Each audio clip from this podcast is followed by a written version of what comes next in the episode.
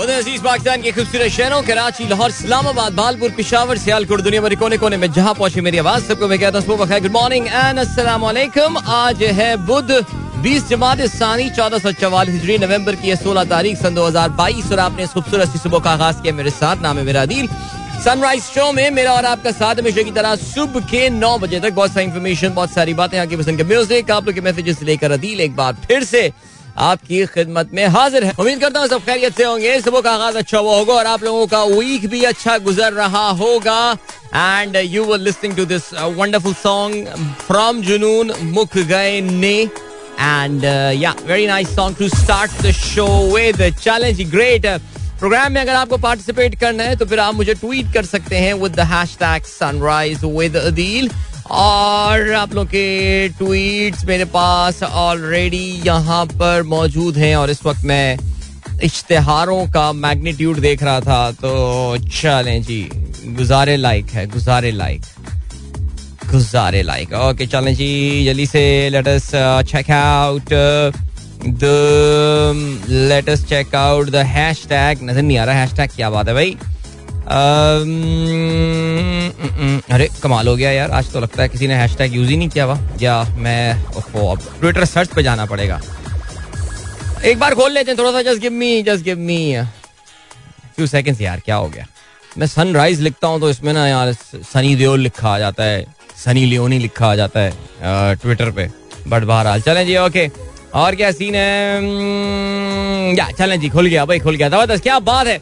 और जी तो अभी हम मैसेजेस देखते हैं आपके सात बज के चौबीस मिनट अब होने को आ रहे हैं। और हसनैन का ट्वीट मुझे नज़र आ रहा है, ज़बरदस्त मुबशर नसीर साहब कहते हैं super cool invention water light a light that can be charge with sea water और इवन द यूरिन ओके और मुबशर नसीर कहते हैं we are importing fuel energy for converting it into electricity यार असल में पता है ये जो जिस इस तरह के ये जो तरीके होते हैं ना आपको पता है मुबशर साहब इससे जरा बहुत छोटे लेवल पे काम जो है वो हो सकता है बट यस होना चाहिए मेरे ख्याल से। इसमें इसमें जो है ना वो आ, कोई हर्ज नहीं है इन चीज़ों को ट्राई ज़रूर करना चाहिए। ठीक है अब्दुल रजाक साहब कहते हैं do you think Argentina can win the world cup Argentina have not lost a football match since 2019 they are currently on a 35 match unbeaten streak they have won 27 drawn 9 games in this period बिल्कुल देखें, Argentina if it is on an unbeaten streak तो हमें यह भी देखना पड़ेगा कि against what team उन्होंने जो है ये कामयाबियाँ हासिल की हैं ज़ाहिर है, और अर्जेंटीना, जब भी फीफा वर्ल्ड कप हो रहा होता है तो Argentina of course is one of the is one of the favourite teams of course to win the FIFA world cup और इस बार अर्जेंटीना जो है, वो ऑफ़ कोर्स भाई तब आज अर्जेंटीना की टीम जो है वो एक्शन में होने वाली है। उनका मुतहद अरब अमारात के साथ जो है वो मुकाबला होने वाला है। और आप ये भी जानते हैं कि इनको ग्रुप सी में जो है वो प्लेस किया गया है। अर्जेंटीना की टीम को और अर्जेंटीना की टीम जो है वो ग्रुप में सऊदी अरेबिया और वाह, ज़बरदस्त। इनके ग्रुप में जो है वो मुमलिकत अरेबिया सऊदी है और मेहिको है और पोलैंड है। अच्छा वैसे थोड़ा सा ट्रिकी ग्रुप है, लेकिन अर्जेंटीना दे कैन विन देखें यार, हर ग्रुप की एक फेवरेट टीम होती है और ग्रुप सी में इस वक्त जो ज़्यादा सबसे फेवरेट टीम है that is Argentina and Lionel Messi of course like जैसे हम कल रोनाल्डो की बात कर रहे थे he will be playing in is last FIFA world cup so he can make it very very very very memorable no doubt about that okay ji then we have got Razzaq sahab कहते हैं world first transportable football stadium stadium 974 newly built in Qatar based on shipping containers क्या बात है यार FIFA world cup खत्म होगा, और आपको पता है कि कुछ स्टेडियम जो है ना, उनको ये डिसमेंटल कर देंगे, और डिसमेंटल करके जो है, वो इधर उधर भेज देंगे। ठीक हो गया जी, ये भी कोई बुराई नहीं हो सकता है। यार, कोई एक स्टेडियम से बात करें, कतरियों से वैसे ही हमारे बड़े अच्छे ताल्लुक हैं। तो हम कतरियों को बोलें कि यार, खतों के अलावा जरा कुछ स्टेडियम भी यहाँ पे अगर पार्सल कर दो। मैं, मेरे ख्याल से अब तक डिसाइड भी हो चुका होगा कि इनको क्या करना है इसके हवाले से। लेकिन यार, जो भी है आपको पता है कि इस वक्त कतर के खिलाफ जो है ना, वो एक बड़ी ज़बरदस्त मुनजम तहरीक चल रही है और कतर के जो देखिए, एक तो कतर को आपको ये बात भी पता है कि इनको जो फीफा वर्ल्ड कप अवार्ड हुआ था, ये बहुत कॉन्ट्रोवर्शियल अवार्डिंग थी। In fact that led to the downfall of mister Sepp Blatter mister Sepp Blatter जो हैं, ये एक काफ़ी तवील अरसे तक स्विट्जरलैंड से रखने वाली शख्सियत, काफ़ी तवील अरसे तक फीफा के सदर रहे थे। लेकिन कतर को जो फीफा वर्ल्ड कप अनाउंस किया गया बिकॉज़ बहुत से लिहाज से ये एक बहुत अननेचुरल किस्म की चॉइस थी। एक तो ये कतर बहुत छोटा सा मुल्क है पॉपुलेशन उसकी बहुत कम है खुद उनकी अपनी फुटबॉल टीम भी कोई खातिर ख्वाह कारकर्दगी उसकी इतनी खास नहीं है। और सबसे इंपॉर्टेंट चीज़ ये कि कतर में जिस टाइम पे जनरली फीफा वर्ल्ड कप हो रहा होता है, उस वक्त शदीद गर्मी होती है।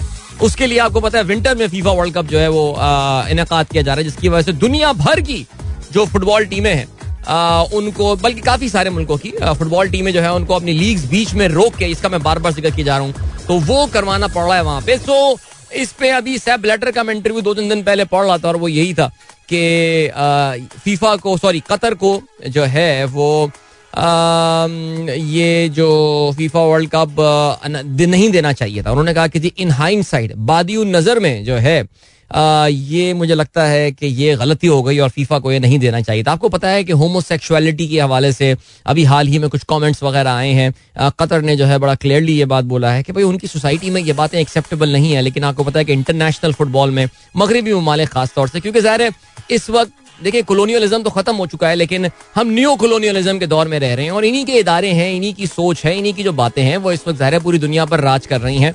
सो ये अपनी सोच को जो है वो इम्प्लीमेंट करेंगे और अगर कोई इसके रास्ते में आएगा तो फिर उसको पराया स्टेट बना देंगे या ऑर्गेनाइजेशन बना देंगे तो कतर के लिए भी इस वक्त यही किया जा रहा है। लेकिन मेरा ये ख्याल है that the moment this FIFA world cup will kick off ये सारे के सारे कंट्रोवर्सी सारी ये बातें साइड पर हो जाएँगी and people will start focusing on the world cup itself सिर्फ़ चार दिन अब रह गए हैं।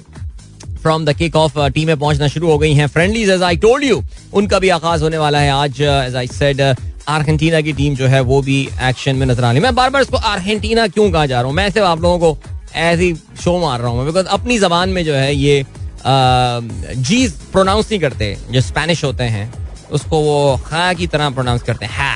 अर्जेंटीना राइट जे जो होता है उसको वो खा कहते हैं ना खान कारलोस सो इस तरह ये चीज़ें होती हैं। ठीक है, चलें जी, आगे बढ़ते हैं। तहसीन अमजद साहब कहते हैं good morning friends good morning Tehseen. कैसा है मौसम भाई तुम्हारे गाँव में? और इसके अलावा बशीर अहमद साहब कहते हैं, सलाम, जब शाहीन ने सॉल्ट को फुल टॉस पे बीट किया और वो डायरेक्ट उसके पाँव पे लगा अंपायर ने आउट नहीं दिया। पाकिस्तान ने रिव्यू लिया। वो बॉल विकेट को हिट कर रहा था, लेकिन अंपायर कॉल की वजह से नॉट आउट था। ये फैसला थर्ड अंपायर का ठीक था।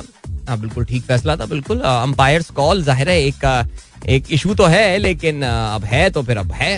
अब सही था, उसमें कोई ऐसी गलती नहीं थी मेरे ख्याल से। अच्छा जी, इसके अलावा और क्या सीन है?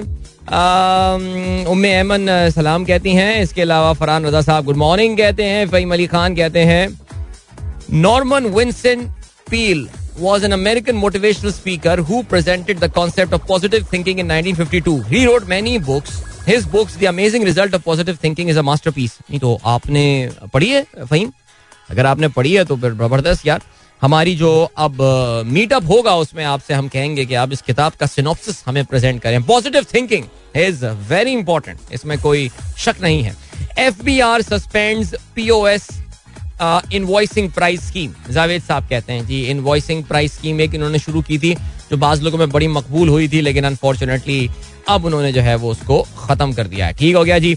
इसके अलावा मुनी मकबूल साहब कहते हैं Movember the month formally known as November is when brave and selfless man around the world grow a moustache to raise awareness and funds for men's health specifically mental health and suicide prevention. I'm also participating in the following event that is very nice यार Movember यानी you have got to move in the month of November मैं हमेशा आपको ये बोलता हूँ that अगर आप लोगों को अपनी फिटनेस का और uh, भागने दौड़ने का या वॉक करने का शौक है then this is the best month to start November because मौसम तब्दील होना शुरू हो जाता है। बल्कि अब तो हम ये कह सकते हैं कि कराची में भी यार कराची में कल बड़ी ठंडी हवाएँ जो अभी तो सुबह बिल्कुल हवा बिल्कुल खलास बिल्कुल एकदम रुक गई जला किसी ने तो पंखा बंद कर दिया है कराची का इतना लेकिन थोड़ी सी खुनकी थी ज़ाहिर है वो खुनकी थी अपनी जगह। और जो दूसरी चीज़ थी ह्यूमिडिटी भी रिलेटिवली लेस थी। और कल पूरे दिन जो है, वो लैंड ब्रीज ब्लो कर रही थी और ठंडी हवा थी। रात में तो वो मेरे ख्याल से कल सीज़न का पहला दिन आ गया कि जिसमें not while you were sleeping but while you were in the TV lounge and all having dinner तो पंखे जो है ना, वो जरा बंद कर देने पड़ दिए थे कि यार जरा अभी थोड़ी जो है ना, वो सर्दी जो है, वो काफ़ी ज़्यादा हो रही है। ठीक हो गया जी। और क्या सीन है? ब्रेक की जाने हमें पढ़ना है, लेकिन उससे पहले अहमद अयूब साहब पॉजिटिव थिंकिंग के हवाले से क्या कहते हैं जी? In the end what we regret most are the chances we never took ज़बरदस्त। फ्रेजर क्रेन ओ फ्रेजर क्रेन तो ये तो वो तो फ्रेजर मूवी का था मेरा ख्याल से। वैसे मैंने जो है ना, ये वाला अहमद अयूब साहब, जो आपने अभी ये कोट शेयर किया in the end what we regret most are the chances that we never took मैंने इसको अपने अपने ट्विटर पे भी लगाया था। ऑन पर one of the last days of my job जो मेरी फुल टाइम जॉब के जो आखिरी दिन थे, उसको मैंने I I found this quotation I really like it and yeah I think कितना ज़िंदगी में वो ऐसा होता होगा ना कि when you look back in hindsight आज दूसरी दफ़ा ये वर्ड बोल रहा हूँ, बादी उन नज़र में जो है, वो आप सोचते होंगे कि काश मैं ज़िंदगी में ये कर लेता, काश मैं वो कर लेता है। मुझे लगता है कभी कभार हमारी ज़िंदगी जो है ना, इन काश और काश के दरमियान ही जो है ना, वो कहीं शायद खो सी जाती है। So well give your life chance और कुछ काशों में से एक काश जो है, वो कम कर दें। वैसे काश और भी चीज़ होती है, लेकिन खैर। चलें जी ओके थैंक यू अहमद बहुत शुक्रिया, अभी चलते हैं आपको ब्रेक की जाने मिलेंगे आपसे इसके बाद। Don't go anywhere and keep listening okay my guys एक बार फिर से आपको खुशामदीद कहते हैं। This the sunrise show with me Adeel Azhar and good morning इन दोस्तों ने प्रोग्राम ट्यून इन किया है। अच्छा जी, भाई, अभी तो ब्रेकिंग न्यूज़ जरा आपको बताते चले। डोनाल्ड ट्रंप साहब के हवाले से। और सीन ये है दैट डोनाल्ड ट्रंप साहब ने अभी थोड़ी देर पहले वो खिताब कर रहे थे मारा लागो। ये वो जगह है जहाँ पे डोनाल्ड ट्रंप साहब की बहुत ही ज़बरदस्त किस्म की रिहाइश गाह है, जहाँ पे वो रहते हैं मारा लागो में। और वहाँ से उन्होंने अभी ये अनाउंस किया है that he is filing the necessary paper in fact he has already filed the necessary papers to run for the president in 2024 तीसरी बार डोनाल्ड ट्रंप साहब जो है वो अमेरिका की सदारत के उम्मीदवार बनने जा रहे हैं। यानी इससे पहले 2016 में फिर उसके बाद 2020 जब वो अमेरिका के सदर थे और अब 2024 के लिए भी जो है आ, वो ये करने वाले हैं। ज़ाहिर है मेरा ये ख्याल है कि इसमें कोई बहुत आ, अब सीक्रेट वाली बात ही नहीं। It had become an open secret that Donald Trump का अपना पूरा इरादा है अपना पक्का इरादा है। इवन दो गुजशत हफ़्ते होने वाले जो मिड टर्म इंतबात थे उसमें रिपब्लिकन पार्टी को जो एक्सपेक्टेशंस के मुताबिक कामयाबियाँ नहीं मिली, उसमें रिपब्लिकन पार्टी के जो कुछ बड़े लीडरान थे, वो डोनाल्ड ट्रंप को उसका जिम्मेदार जो है वो करार दे रहे थे। लेकिन डोनाल्ड ट्रंप की अभी भी जो है वो काफ़ी बड़ी से है इन द पॉलिटिकल पार्टी और अमेरिका का जो राइट विंग वोट है इवेंजेलिकल क्रिश्चियन वोट है, जो देहाती इलाकों, यानी रूरल एरियाज़ का जो उनका वोट है जो वोटर्स हैं, वो अभी भी, और जो सफ़ेद फार्म लोग हैं जनरली उनमें कम पढ़े लिखे लोग ज़ाहिर है। उनमें डोनाल्ड ट्रंप अभी भी आ, बड़ी बड़े पॉपुलर हैं और जो उनका मागा का नारा था मेक अमेरिका ग्रेट अगेन सुर्ख रंग की कैप और उसमें व्हाइट से लिखा हुआ मेक अमेरिका ग्रेट अगेन उसकी अभी भी जो है वो बहुत ज़्यादा सपोर्ट है। सो so, अब जो है उन्होंने मारा लागो में जो तकरीर की फ्लोरिडा में है बाय द वे ये उनकी जो स्टेट और उसमें उन्होंने अपने सपोर्टर से कहा कि America come back start right now America's comeback starts right now. All right, Donald Trump का ये कहना है and I'm running for the president again. और उस पे जो है वो जोरदार तालियाँ बजी और ये जो है इस वक्त गेम ऑन हो गई है। अच्छा ओके नई कैप इनकी नज़र आ रही है अल्ट्रा मागा ओके सो चलें जी डोनाल्ड ट्रंप की गेम एक बार फिर से ऑन है। याद रहे जी, अमेरिकन प्रेसिडेंट जो है, वो दो दफ़ा प्रेसिडेंट बन सकता है, ये बात याद रखिएगा। उनके जो आइन में ये बात है that you can not become the president more than two times और उसमें डोनाल्ड ट्रंप एक बार बन चुके हैं so he can participate one more time now how याद रहे, इन्होंने अभी सिर्फ़ अपनी इस इंटेंशन का जो है, वो इजहार किया है। अभी सिर्फ़ अपनी इंटेंशन का इजहार किया है। हवेवा असल में क्या होगा? अभी तो ये है कि इनको प्राइमरी से गुजरना पड़ेगा। ना और रिपब्लिकन पार्टी में भी कुछ लोग हैं जो कि अभी अपनी और मजीद लोग आएँगे जो कि अपनी इस ख्वाहिश का इजहार करेंगे कि हम भी प्रेसिडेंट ऑफ़ अमेरिका के इलेक्शन में हिस्सा लेना चाहते हैं और इनके साथ जो है वो इनका मुकाबला होगा। और इनका जो ये मुकाबला होगा, इनको कहा जाता है प्राइमरीज ओके ये वर्ड अब आने वाले दिनों में आप काफ़ी सुन रहे होंगे। इनफैक्ट अगले साल, उसके अगले साल 2024 ये प्राइमरीज का जो होगा सिलसिला। और ज़ाहिर है, इस वक्त डोनाल्ड ट्रंप ने ऑलरेडी दो साल पहले अपनी इस ख्वाहिश का इजहार करके अब अपने वो फंड रेजिंग शुरू करेंगे। ठीक है, डोनाल्ड ट्रंप एक तो खुद भी बहुत अमीर आदमी है बट अमेरिका में आपको पता है कि जो फंड रेजिंग है, ये एक बहुत बड़ी वहाँ पे साइंस है। और जो डोनर्स को मैनेज करना इसके लिए कुछ टर्म्स यूज़ की जाती हैं पैक्स यूज़ की जाती हैं super PACs politically active citizen ये बेसिकली कंट्रीब्यूट करते हैं। इसमें छोटे छोटे लोग कंट्रीब्यूशन दे रहे होते हैं, बीस डॉलर भी होते हैं, चालीस डॉलर भी होते हैं, लेकिन the super PACs are there जो कि मिलियंस ऑफ़ डॉलर की जो है वो कॉन्ट्रीब्यूशन दे रहे होते हैं। सो अब ये फंड रेजिंग की गेम शुरू होगी। कहा यह जाता है कि डोनाल्ड ट्रंप को जो मुकाबला दे सकता है इस वक्त रिपब्लिकन पार्टी में प्राइमरीज में is the governor of the Florida state Ron DeSantis जिन्होंने हाल ही में, अभी पिछले हफ़्ते ही अपना री इलेक्शन जीता है। He was re elected as the governor of Florida और बहुत ही ज़बरदस्त मार्जिन से literally he swept aside the Democratic candidate there Florida America की एक बहुत इंपॉर्टेंट स्विंग स्टेट है। स्विंग स्टेट मतलब ये कि कभी इस तरफ़ झुक जाती है, कभी उस तरफ़ झुक जाती है। लेकिन इस बार जाके उसने जो है, वो बिल्कुल रेड वेव कम अज कम फ्लोरिडा तक आ गई। उसका क्रेडिट जो है, वो रॉन डी सैंटिस को दिया जाता है। ना this is one name that you will be hearing a lot अगले साल आप ये नाम अमेरिकन सियासत के हवाले से कम अज कम मेरे प्रोग्राम में तो बहुत सुन रहे होंगे बाकी का मुझे नहीं पता यार। लेकिन ये है सिलसिला। चलें जी, गुड हो गया। इसके अलावा चलें जी is a birthday wish for today and the birthday wish today is for Marwa and Marwa is celebrating her birthday कौन से वाले नंबर की है, मुझे ऑनेस्टली पता नहीं है। लेकिन happy birthday to Marwa from Abeer and Haris क्या बात है जी, ज़बरदस्त मरवा हैप्पी बर्थडे मेरी तरफ़ से भी हैप्पी बर्थडे आपको यार। खुश रहिए and wishing you a great a wonderful day and year ahead alright तो सात बज के चवालीस मिनट हो चुके हैं and we are following this news about Donald Trump जिन्होंने अपनी अनाउंसमेंट uh, कर दी है ज़ारा ठीक है। इसके अलावा आगे चल के प्रोग्राम में हम जरा बात करेंगे यूक्रेन के क्राइसिस के हवाले से बिकॉज़ यूक्रेन के क्राइसिस uh, में एक एस्केलेशन आई है और एस्केलेशन ये आई है कि कल uh, रूस की जानब से एक बहुत ही बड़ा हमला किया गया है मिसाइलों का हमला किया गया है यूक्रेन पर। मिसाइलों की बारिश की गई है जिसमें से कुछ missiles were were brought down उनको तो गिरा दिया, जो उनकी मिसाइल शील्ड है। लेकिन बहुत सारे जो मिसाइल हैं, उन्होंने जाके यूक्रेन की जो एनर्जी इंफ्रास्ट्रक्चर है, उसको एक बार फिर से हिट किया है। एक बड़ी तादाद में Ukrainians are without electricity and power right now remember the winters have started and Ukrainian winters are pretty harsh लेकिन इन मिसाइलों में जो एक मिसाइल जो है, अब वो पता नहीं, लेकिन एक यूक्रेन और पोलैंड की बॉर्डर के करीब पोलैंड के इलाके में एक जोरदार धमाका हुआ है। कहते हैं जी, एक मिसाइल गिरा है आके।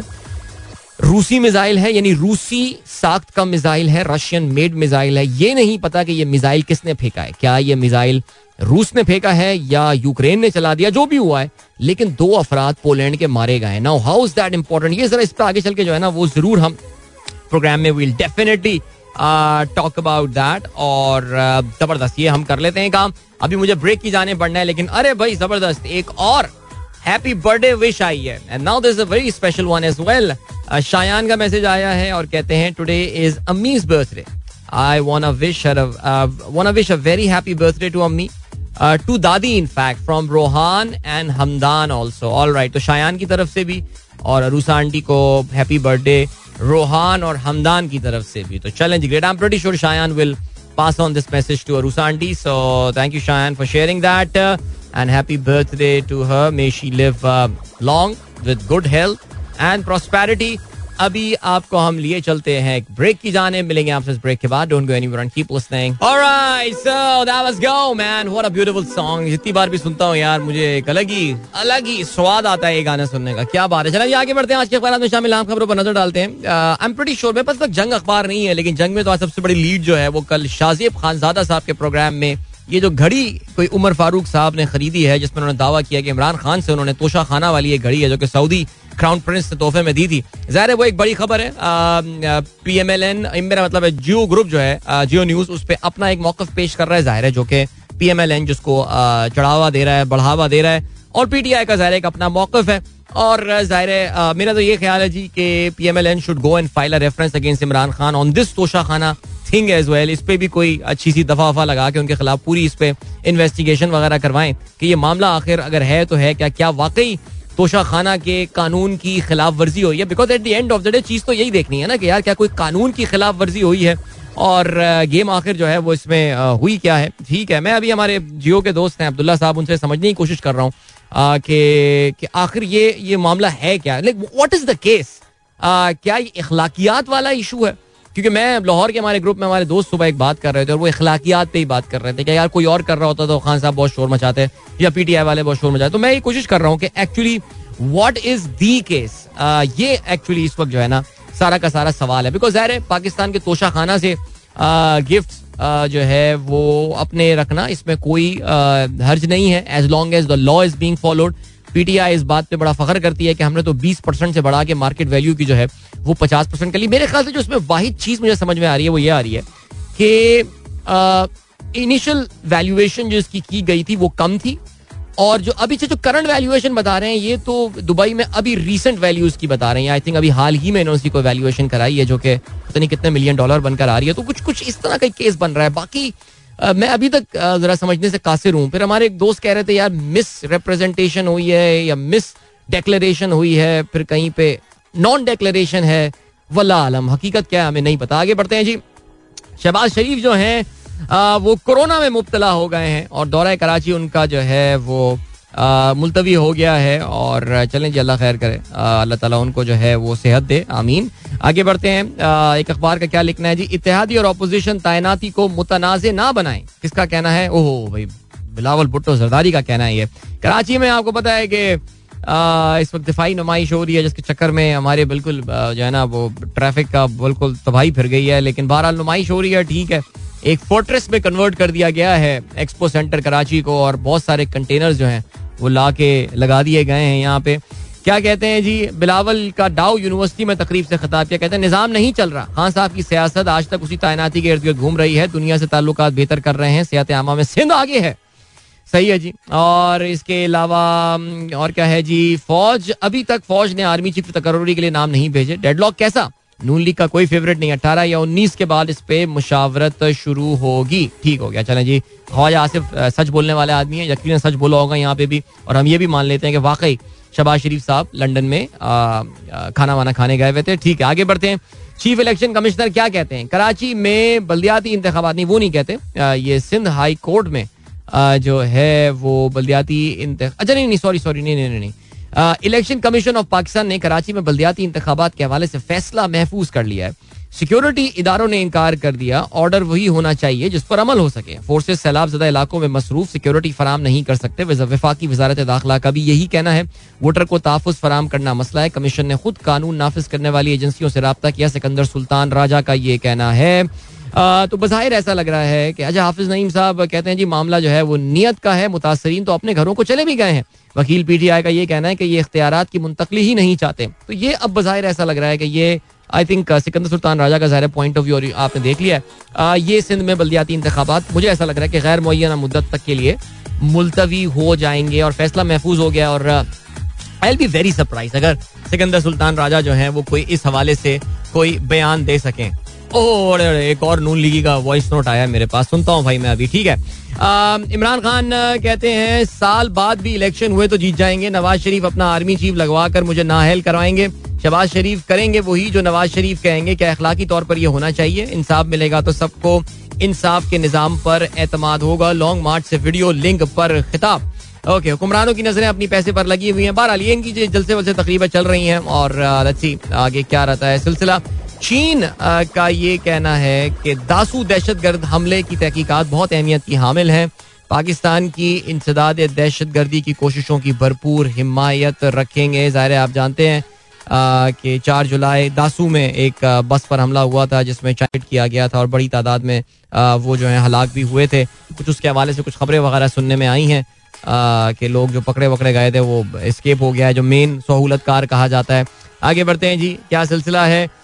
Ideas 2022 Pakistani anti ship cruise missile आलमी मार्केट में फरोख के लिए पेश। जहाज़ से ताका जाने वाला मिसाइल हर मौसम में कारगर। 290 किलोमीटर तक दुश्मन की तनसीबात को इंतहाई महारत से निशाना बनाया जा बना सकता है।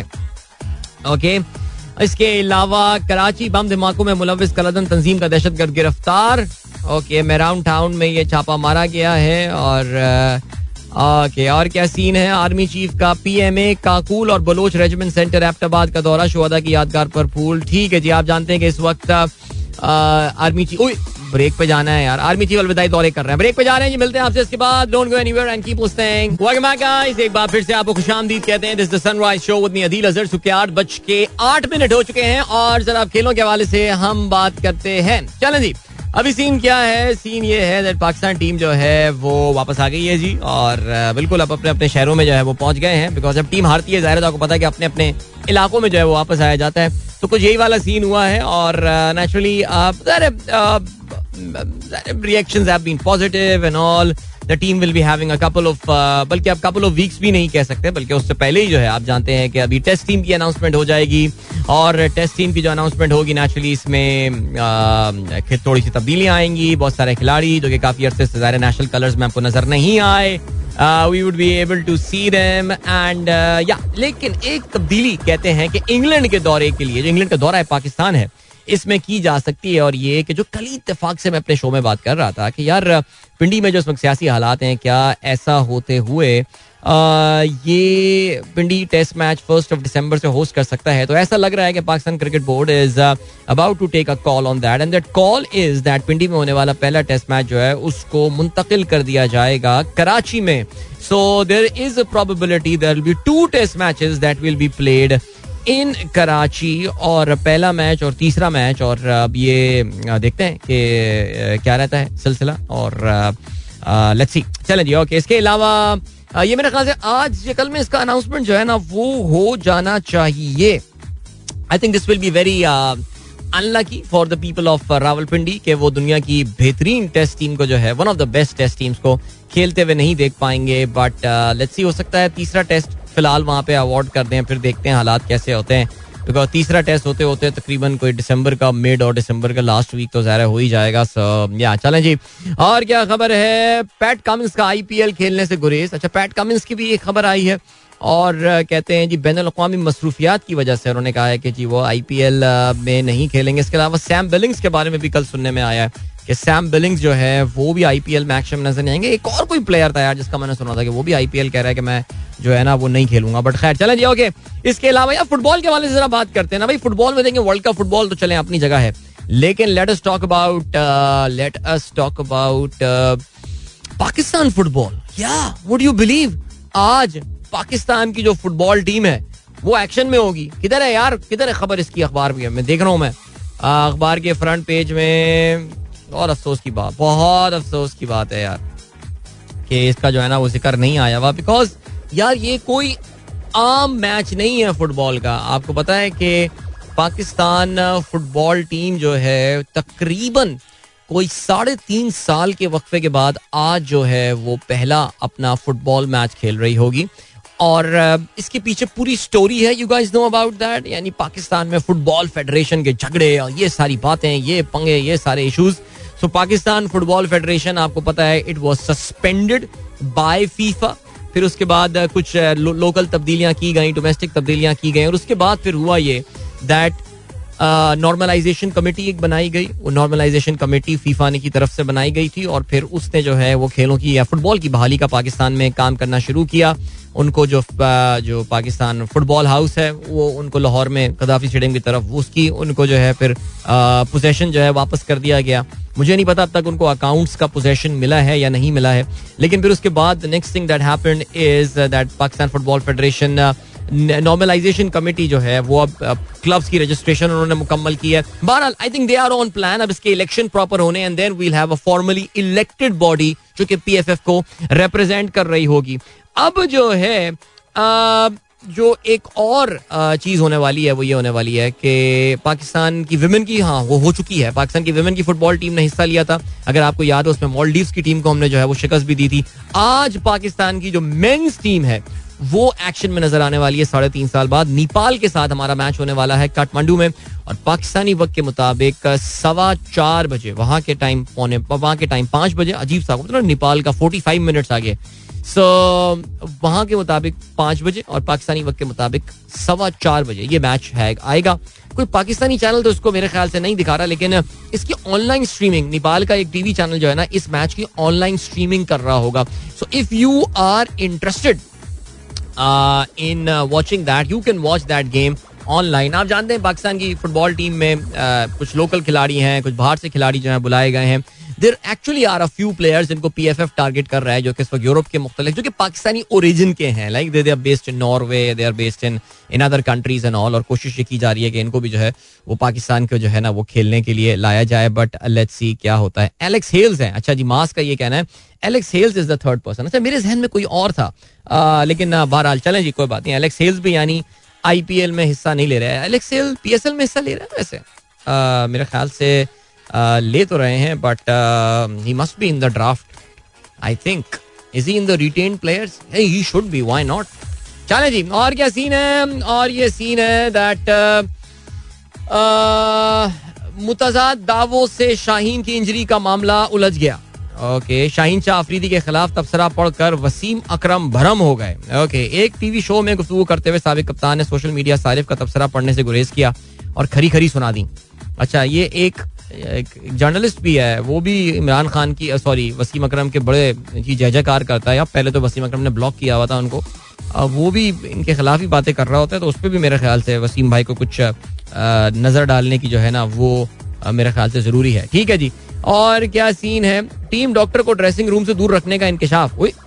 यार, ये जो खबरें आ रही है ना। एनीवे सीनियर क्रिकेटर्स और मैनेजमेंट की जावेद से नहीं बनी। ओके, सबक चेयरमैन पीसीबी नजम सेठी का कहना है। चलो खैर, ये तो पुरानी बात चल रही है यार। अच्छा जी शाहिद आफरीदी का ये कहना है कि शाहीन की रिकवरी के लिए दो से तीन माह दरकार होंगे। राइट अब शाहिद आफरीदी ने हमारे शो में ये बात की थी, लेकिन मेरा नहीं ख्याल कि अभी तक ये चीज़ असर्टन हो पाई है। How long is it going to take Shaheen ये सब करने के लिए? लेकिन बहरहाल, चलें जी, जरा फीफा वर्ल्ड कप के हवाले से मुख्तर बात कर देते हैं। टीमें जो है, वो वहाँ पे ऑफ़ कोर्स पहुँचना शुरू हो गई हैं। इंग्लैंड की टीम जो है, वो कतर पहुँच गई है। They say they are very excited to get going that is very nice और इसके अलावा फ्रांस के लिए एक और धचका हुआ है। उनके फॉरवर्ड क्रिस्टोफर कोनकू जो है, वो फीफा वर्ल्ड कप से बाहर हो गए हैं। He has been ruled out और this is this is very unfortunate for France because इससे पहले इनके दो और खिलाड़ी पॉल पॉगबा और कॉन्टे uh, जो है uh, वो uh, जिसे कहते हैं कि इसमें ऑलरेडी शामिल नहीं है इनके स्क्वाड में बिकॉज़ ऑफ़ द इंजरी और इसके अलावा मैनचेस्टर यूनाइटेड के जो डिफेंडर हैं वगान वो भी he still recovering from the injury so this is big hit ये जो फ्रांस की टीम है उनका कॉम्बिनेशन ज़ाहिर है उससे मुतासर होगा इतने बड़े जो हैं uh, वो उनके खिलाड़ी इसमें हिस्सा नहीं ले रहे होंगे इंजरी की वजह से।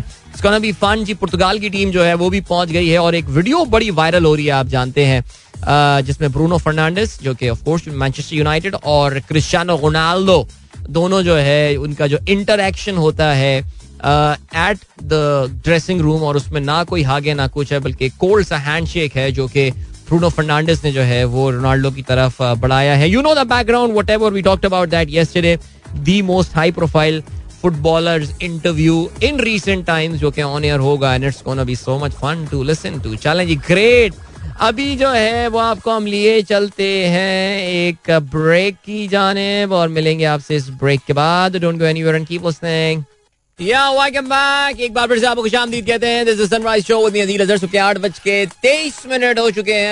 दोस्तों ने प्रोग्राम अभी इन किया है। एंड चलें जी let us let us try to catch up on the tweet remember जी दो टॉपिक्स हम इंपॉर्टेंट डिस्कशन करेंगे डिस्कस uh, करेंगे प्रोग्राम में आगे चल के। One is going to be about Donald Trump of course उन्होंने अपनी uh, इस ख्वाहिश का इजहार किया है कि वो एक बार फिर से प्रेसिडेंट के इलेक्शन में, अमरीकी प्रेसिडेंट के इलेक्शन में हिस्सा लेना चाहते हैं, लेकिन अभी अभी उन्होंने अपनी स्पीच खत्म किया एक घंटा तवील उन्होंने जो है वो तकरीर की है अपने सपोर्टर्स से। तो वो बात करेंगे। इसके अलावा the recent escalation in the Ukraine war Russia Ukraine war इस पर भी जरा हम बात करते हैं। क्या सीन है जी दिशान बेग साहब का ट्वीट आया था। चौधरी रहमत अली साहब को याद कर रहे हैं, एक सौ पच्चीसवीं बर्थडे उनकी। He was born on sixteen of November eighteen ninety seven और कहते हैं was a Pakistani nationalist who was one of the earliest proponents of the creation of the state of Pakistan credited with creating the name Pakistan known as the originators of uh, uh, the Pakistan movement. A great leader, big leader, of course. Adil Kamar, thank you for sharing this article. Uh, yes, Russian के खिलाफ NATO can get into the war लेकिन it won't be that easy इसमें बात करते हैं आगे चल के। शहजाद जोया साहब कहते हैं फॉगी मॉर्निंग और राइट अली आदिल अवान कहते हैं अस्सलाम सुबह खैर. शायद हमारा पिंडी फिर पाकिस्तान इंग्लैंड मैच से महरूम रह जाए। या that would be an absolute heartbreak which is I am saying यार तीसरा मैच उनको देना चाहिए यार।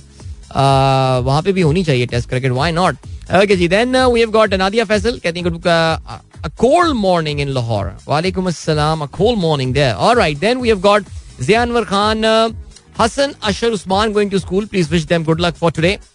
They must have uh, uh, reached the school by now. ये मैसेज मैंने अभी देखा बिकॉज़ एक घंटा पहले का ये मैसेज है अब तो बच्चों का स्कूल भी शुरू हो गया होगा बट बहरहाल मेरी गुड विशेष पहुँचा दीजिएगा सबा आरिफ कहती हैं thank you for the appreciation Saba cool buddy कहते हैं। Calculated what Pakistan needs to do to qualify for world test championship 23 and it's pretty easy even if we lose one match from England and New Zealand we are still qualifying and these boards will be sending their B team since is Pakistan late so we qualify नहीं, ये आपको किसने कहा कि these boards will be sending their B teams Australia ने तो इस साल के शुरू में अपनी कोई बी टीम नहीं भेजी थी। And why do you think that England and New Zealand will be sending their B teams no I don't think I don't think that's an issue any more so yes ये बहुत tough series होने वाली है और आप एक test match मुझे तो इंग्लैंड के खिलाफ जो है ना, वो ये सीरीज़ बहुत मुश्किल लग रही है जीतना। बट न्यूजीलैंड को हम लगता है फिर भी हरा दें शायद, लेकिन England is gonna be tough man seriously okay और क्या सीन है? अताउर रहमान साहब ने एक ट्वीट शेयर किया है मुई पीरजादा का और कहते हैं please throw some light on this okay क्या कहते हैं जी अच्छा ओह अच्छा मुझे नहीं पता था ये बात CNN has spoken to the widow and mother of Pakistani journalist Arshad Sharif who was shot dead in Kenya in unclear circumstances. We have also obtained both post-mortem reports from autopsies in Kenya and Pakistan. The Canadian police, the Canadian, Kenyan, sorry, the Kenyan police story has many inconsistencies okay चले, ठीक है। ये मैं, sir, जरा honestly अता साहब, मैंने ये खबर देखी नहीं थी, मैं इसको देख लेता हूँ। और फिर मैं इस पे फिर कमेंट तभी करने की पोजीशन में होऊँगा।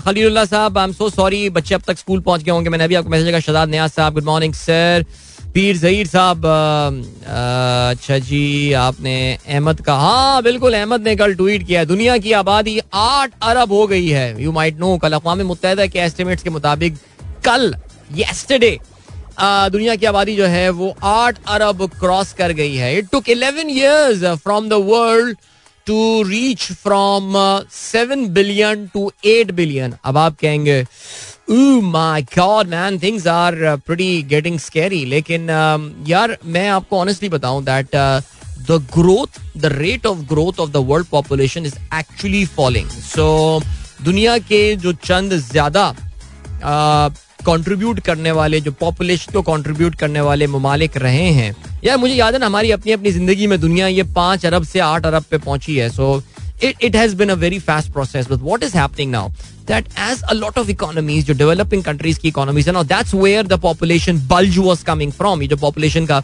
ज़्यादा थी वो आ रही है। तो प्लीज़ डोंट थिंक दुनिया की पॉपुलेशन जो है वो कोई 12 अरब या 14 अरब या 18 अरब तक पहुँच जाएगी। No that's not going to be the case दुनिया की population actually is reaching a tipping point ये टिपिंग पॉइंट मेरे ख्याल से अगर मैं गलती पर ना हूँ तो आई थिंक ये ये 9.6 बिलियन है या 9.4 बिलियन कहा जाता है that this is the tipping point और उसके बाद से the world population is actually going to go down now इसमें बहुत बड़ा फैक्टर है चाइना का बहुत बड़ा फैक्टर है इंडिया का बहुत बड़ा फैक्टर है। लाइक चाइना की आपको पता है, अगले साल 2000 नहीं 2023 में 2024 में। इंडिया आई थिंक 2023 में India is going to become the biggest country in the world in terms of population China को वो पीछे छोड़ देगा because Indian population is still growing yes it is not growing as fast as it was जितनी तेज़ी से ये पहले ग्रो कर रही थी। लेकिन अगर आप चाइना को कंसिडर करेंगे तो चाइना की इकोनॉमी तो अब वो उनका जो डेमोग्राफिक डिविडेंड वाला टाइम था ना, वो पीछे रह गया है। Chinese economy Chinese population is getting older now और चाइना के लिए बहुत बड़ा जो इशू बनने वाला है, आइंदा आने वाले सालों में वो यही आने वाला है। Taking care of these old people क्योंकि चाइना में आपको पता है कि इमिग्रेशन वगैरह ये चीज़ें तो वहाँ पर होती नहीं है। और इनको सुनर रादर देन लेटर ये काम करना पड़ेगा। They would need people from all around the world जो कि वहाँ पर आएँगे। लेकिन दुनिया की पॉपुलेशन अब उसकी जो बढ़ने की ग्रोथ है, वो आहिस्ता आहिस्ता कम होती जा रही है। अगर आप इंडिया में भी देखें, जैसे जैसे Indian people are moving into the middle class the number of children that they're having एक खातून के छह छह बच्चे होते थे, अब वो जो है ना, वो दो ढाई पे नंबर आ गया, तीन पे नंबर आ गया है। एवरेज अगर हम बात करें, बल्कि अगर आप सदर्न इंडियन स्टेट्स की बात करें, अभी मैं गार्जियन में बड़ा अच्छा आर्टिकल पढ़ रहा था, जिसमें इंडिया में जो नॉर्थ साउथ डिवाइड है, कि नॉर्थ में अभी भी women are having more children and all लेकिन इंडिया का जो साउथ है, जिसमें तमिलनाडु है, जिसमें केरला है, जिसमें कर्नाटका है, जो कि थोड़ी प्रॉस्परस स्टेट्स हैं, उनकी, वहाँ पे people are having less children of course एक बहुत ज़बरदस्त कोरिलेशन होता है with the increase in income and having fewer children so वो चीज़ इंडिया में भी नज़र आ रही है. I am pretty sure somewhere in Pakistan is it is also happening in some pockets and all जहाँ पे जरा थोड़ी सी इकोनॉमिक प्रोस्पैरिटी आएगी, लेकिन गाँव शॉ में तो अभी आपको पता है कि हालात अभी भी जो है ना वो ऐसे ही चल रहे हैं। चलें आगे बढ़ते हैं। और क्या सीन है? अदिल भाई, मेरा मैसेज मिस कर दिया, फरी कहती है, भाई, बहुत मैसेजेस मिस कर दिए मैंने आई एम सो सॉरी यार सलमान काजी कहते हैं rumours are that government will make amendment to 1952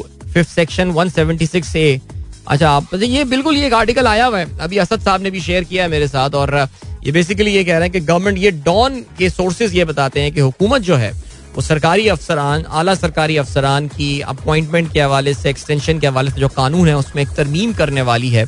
और रीअपॉइंटमेंट के वर्ड की जगह जो है आ, वो रिटेन का वर्ड जो है वो आला है। जिसका मतलब ये कि with with a stroke of the pen the prime minister can keep on giving extension to anyone because आपको पता है कि इस वक्त एक्सटेंशन देने का एक पूरा प्रोसेस होता है जिसमें ब्यूरोक्रेसी इन्वॉल्व होती है मिलिट्री खुद या मगर हम मिलिट्री के कॉन्टेक्स्ट में बात कर रहे हैं आपकी जो ब्यूरोक्रेसी जो डिफेंस सेक्रेटरी होते हैं, वहाँ से एक समरी चलती है और पता नहीं क्या क्या होता है। लेकिन अब एक कानून में हुकूमत तब्दीली करना चाह रही है, जिसके तहत प्राइम मिनिस्टर अपने एक जुम्बिश कलम से किसी को जितनी भी एक्सटेंशन देना चाहें, वो दे सकते हैं। वेरी इंटरेस्टिंग डेवलपमेंट दीज ये छोटे छोटे टाइम के लिए हुकूमतें इनको मिली हुई है, लेकिन ये ऐसे काम करके ना चले जाएँ। That is going to hurt them going forward that would come and bite them back let's see अभी आपको हम लिए चलते हैं। एक बार फिर से आपको खुशामदीद कहते हैं। This is sunrise show with me Adeel Azhar good morning जिन दोस्तों ने प्रोग्राम अभी ट्यून इन किया है, चार बज के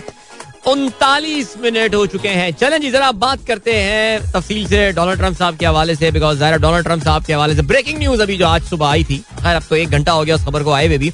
लेकिन डोनाल्ड ट्रंप ने अभी अभी अपनी तकरीर का जो है, वो इख्ताम किया। अभी भी नहीं मतलब पंद्रह मिनट पहले एक घंटा तवील उनकी ये तकरीर जो उन्होंने की थी।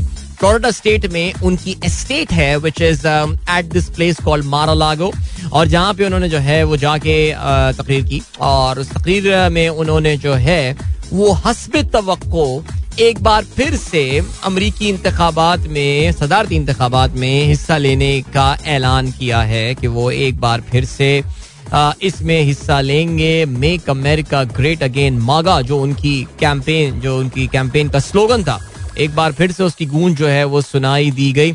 जहर डोनाल्ड ट्रंप अपने सदारती इंतबात हारने के बाद से, जब वो हार गए थे, अब से दो साल पहले जो बाइडन के हाथों उसके बाद से थोड़ा अरसा, जैसे कि टिपिकली होता है कि अमेरिकी, अमरीकी जो सदर होते हैं, देखो जब इलेक्शन हार जाते हैं जनरली तो वो फिर ठंड कर जाते हैं और चिल कर जाते हैं और फिर कहते हैं, बस यार I I gave it a go but I failed कुछ लोग हैं जिन्होंने दोबारा अटेम्प्ट की और दो दफ़ा उन्होंने हिस्सा लिया, दोनों दफ़ा फेल हो गए। डोनाल्ड ट्रंप साहब भी कुछ अरसे के लिए उन्होंने गोशा नशीनी इख्तियार कर ली थी। आपको पता है कि उनको ट्विटर से भी जो है वो सिक्स जनवरी के बाद जो इंसरेक्शन की अटेम्प्ट की गई थी अमेरिका में, जो उनकी कांग्रेस पे हमला किया गया था, उसके बाद से उनको ट्विटर से भी जो है वो निकाल दिया गया था। उन्होंने अपना एक प्लेटफॉर्म बनाया था ट्रूथ सोशल के नाम से। और वहाँ पे वो अपने कमेंट्स वगैरह देते रहते थे बट उसको इतनी खास ट्रैक्शन वगैरह जो है, वो ऐसी मिली नहीं थी। लेकिन अब डोनाल्ड ट्रंप साहब, फिर उसके बाद मुख्तलिफ़ कैंपेन्स तकरीरें करते रहते थे अपनी, हुकूमत की कारकर्दगी पे बात करते रहते थे। ज़ाहिर अमेरिकन की, अमेरिका की अभी भी एक बड़ी population I am not saying majority लेकिन खासकर डोनाल्ड ट्रंप के जो सपोर्टर्स की मेजोरिटी है, वो अभी भी ये समझती है कि 2020 के जो इलेक्शन हुए थे, उसमें डोनाल्ड ट्रंप का मैंडेट चोरी किया गया था। स्टॉप द स्टील वो ये एक नारा लेकर आए थे। तो अभी भी उनकी सपोर्ट बेस जो है डोनाल्ड ट्रंप की, वो स्टॉप द स्टील पे बिलीव करती है। थिंक दैट द थिंक के जो 2020 के इलेक्शन का रिज़ल्ट था, वो अनफेयर था, वो गलत था। उसमें धांधली की गई है, उसमें झूठ बोला गया है। डोनाल्ड ट्रंप साहब को हराने की कोशिश की गई है। अब डोनाल्ड ट्रंप साहब जो है, उन्होंने ऑफिशियली एक बार फिर से अपना ऐलान कर दिया। और वो he was on the campaign trail by the way वो पिछले कई महीनों से कैंपेन ट्रेल में थे। आपको पता है अमेरिका में वस मुद्दती इंतबात जो पिछले हफ़्ते हुए थे। अब तो बल्कि कह सकते हैं पिछले हफ़्ते कह सकते हैं उसको। उसमें डोनाल्ड ट्रंप साहब ने कुछ अपने हैंड पिक लोगों को एंडोर्स किया था कि भाई मैं इस बंदे को मैं सपोर्ट कर रहा हूँ तो मेरे सपोर्टर्स जाके इसको जो है ना वोट करें मेरे सपोर्टर जाके इसको वोट करें। सो so, वो ख्याल ये था कि that thing is going to do wonders एक रेड वेव आने वाली है और जब वो रेड वेव आ जाएगी तो डोनाल्ड ट्रंप साहब अगले ही दिन जो है वो अपनी सदारत का सदारती अपनी ख्वाहिश का जो है इंतबात में हिस्सा लेने का ऐलान कर देंगे। But what actually happen is that ये रेड वेव जो है ना आ, ये आ, नहीं आई। और बल्कि जो इनके साथ काफ़ी ज़्यादा बुरा हुआ वो तो ये हुआ कि जो सेनेट है जो अपर हाउस है अमेरिका के कांग्रेस का उसमें तो बल्कि मेजोरिटी रिटेन करने में कामयाब हो गई है डेमोक्रेटिक पार्टी एक रन ऑफ़ होना है जॉर्जिया में और उस रन ऑफ़ के बाद तो हो सकता है कि वो actually they would end up doing better America में एक बहुत तवील अरसे के बाद ऐसा हुआ है कि कोई इनकम्बेंट प्रेसिडेंट यानी जो मौजूदा हुकूमत हो, उन्होंने इतनी कम खराब कारकर्दगी का मुजाहरा किया है, वरना मिड टर्म इलेक्शन में अमेरिका, मैंने शायद आपको लास्ट टाइम भी ये बताया था कि बिल क्लिंटन जैसा मकबूल प्रेसिडेंट जो है, उसको ज़बरदस्त सुबकी उठानी पड़ी थी और उसको काफ़ी जो है वो अपनी सीटें लूज करना पड़ी थी मिड टर्म इलेक्शन में, लेकिन जो बाइडन ने जो है वो बहुत अच्छा परफॉर्म किया है। और उसमें कहा यह जाता है, उसके पीछे एक वजह यह बताई जाती है कि रिपब्लिकन पार्टी इस वक्त डिवाइडेड है प्रो ट्रंप और एंटी ट्रंप में, और डोनाल्ड ट्रंप की मौजूदगी जो है वो रिपब्लिकन पार्टी को एक्चुअली नुकसान पहुँचा रही है। So it is not going to be easy for Donald Trump देखिए, एक और बात याद रखनी है आपको। मैं शायद सुबह भी ज़िक्र किया था, मैं एक बार फिर से रिपीट करता हूँ आखिर में, और वो ये है कि अमेरिका में आपने बोल दिया कि जी, मैं इलेक्शन में हिस्सा लेना चाहता हूँ। अच्छा अगर आप इंडिपेंडेंट हैं तो आपके लिए बड़ा आसान है। इंडिपेंडेंट है आप, बोलो जी, आप जब बैलेट पेपर छपेगा, उसमें जो है वो आपका नाम भी होगा, आप, ठीक है।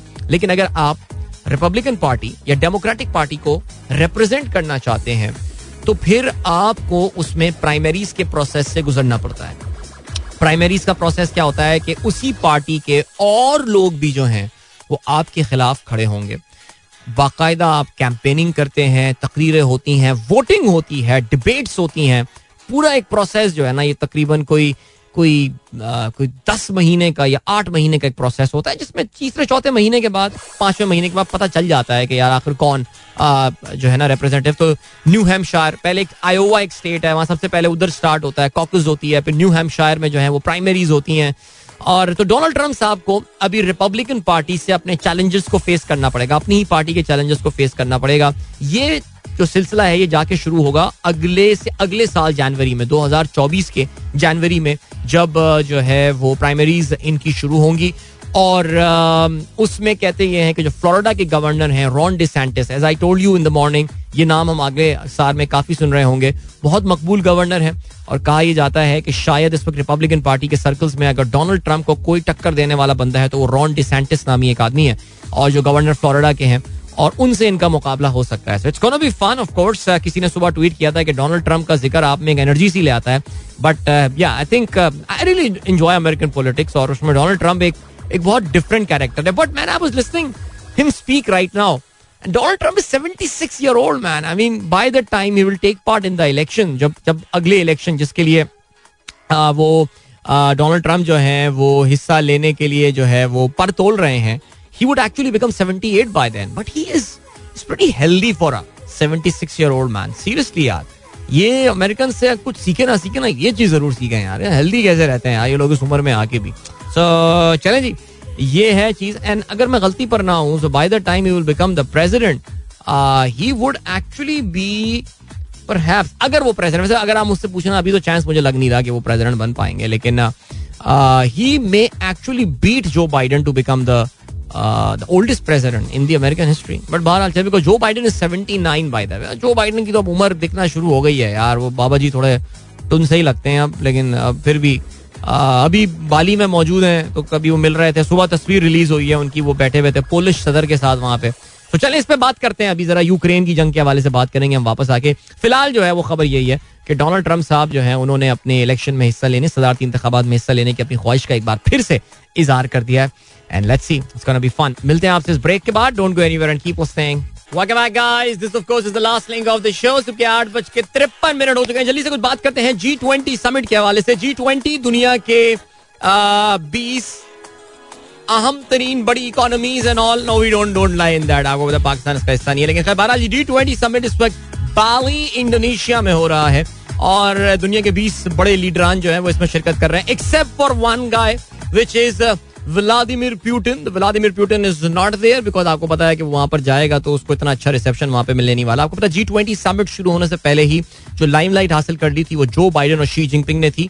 इन दोनों की पहली बार फेस टू फेस मुलाकात हुई और बहुत ही दोनों के दरमियान अच्छी और प्यारी बातें हुई। आप जानते हैं कि डोनाल्ड ट्रंप के दौर से अमेरिका ने चीन पे कुछ पाबंदियाँ लगानी शुरू कर दी थी। कुछ तजारती पाबंदियाँ लगानी शुरू कर दी थी। डोनाल्ड ट्रंप ने बड़े बड़े इल्ज़ाम चीन पे लगाए थे। कहा था कि जो तुम स्पाइंग करते हो, एस्पियोनाज करते हो और तुम जो हो, वो हमारी इंडस्ट्रियल एस्पियोनाज भी करते हो। हमारी गलत तुम्हारी ट्रेड प्रैक्टिस हैं एंड ऑल। अमेरिकन मार्केट खुली हुई है, तुमने रिस्ट्रिक्शंस लगाई हुई एंड ऑल। ये सारी बातें डोनाल्ड ट्रंप का।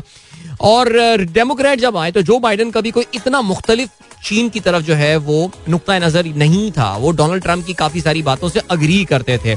लेकिन अभी जो मुलाकात हुई है उनकी, डोनाल्ड ट्रंप की डोनाल्ड ट्रंप नहीं, जो बाइडन की, जो शी जिनपिंग के साथ, उसमें मामला जो है वो काफ़ी मुख्तलिफ़ नज़र आए और मुख्तलिफ़ इस अंदाज से जो है वो नज़र आए हैं।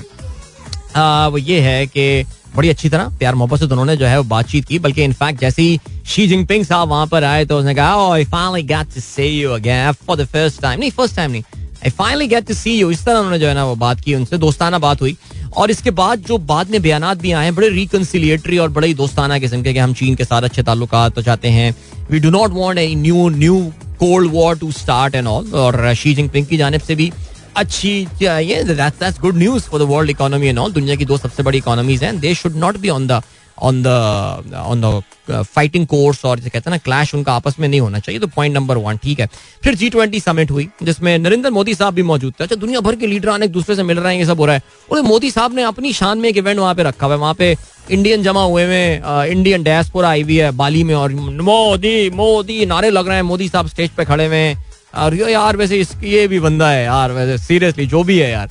है बंदा। खैर, चले एनीवे लेकिन आज गेम ऑफ़ हो गई। आज गेम ऑफ़ हो गई बिकॉज़ आज जितनी बड़ी कमिटमेंट्स थी जी ट्वेंटी मेम्बरान की, खासतौर से जिसमें अमीर तरीन जो गोरे ममालिक हैं उन्होंने सारी मीटिंग्स अपनी कैंसिल कर दी। बिकॉज़ नाउ इस वक्त सर जोड़ के बैठ गए हैं बिकॉज़ कल रात एक डेवलपमेंट हुई है जिसकी वजह से अब सब ये कह रहे हैं कि यार वॉट टू डू नाउ हुआ यह है कि कल रूस की तरफ़ से मिसाइलों की एक नई बारिश हुई है यूक्रेन की ऊपर। और उसमें उन्होंने यूक्रेन का एनर्जी इंफ्रास्ट्रक्चर एक बार फिर से टारगेट किया। तो हो यही रहा है, रूस हमला करता है, बिजली चली जाती है, फिर यूक्रेन कुछ जल्दी जल्दी काम करता है, बिजली बहाल करता है, रूस फिर हमला कर देता है। ये ये वाली गेम जो है ना, इस वक्त चल रही है वहाँ पे।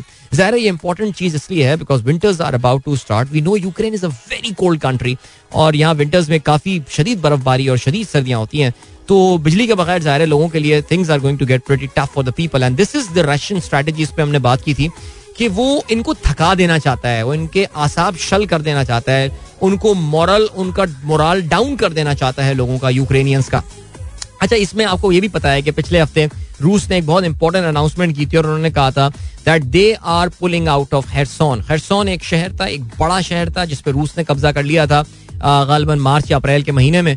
और उन्होंने ऐलान ये किया कि जी, हम इस शहर को छोड़ के जा रहे हैं। तो इसको रूस की एक शिकस्त और यूक्रेनियन मिलिट्री की यूक्रेनियन हुकूमत की उसको एक बड़ी फतह जो है वो गर्दाना चाह रहा था।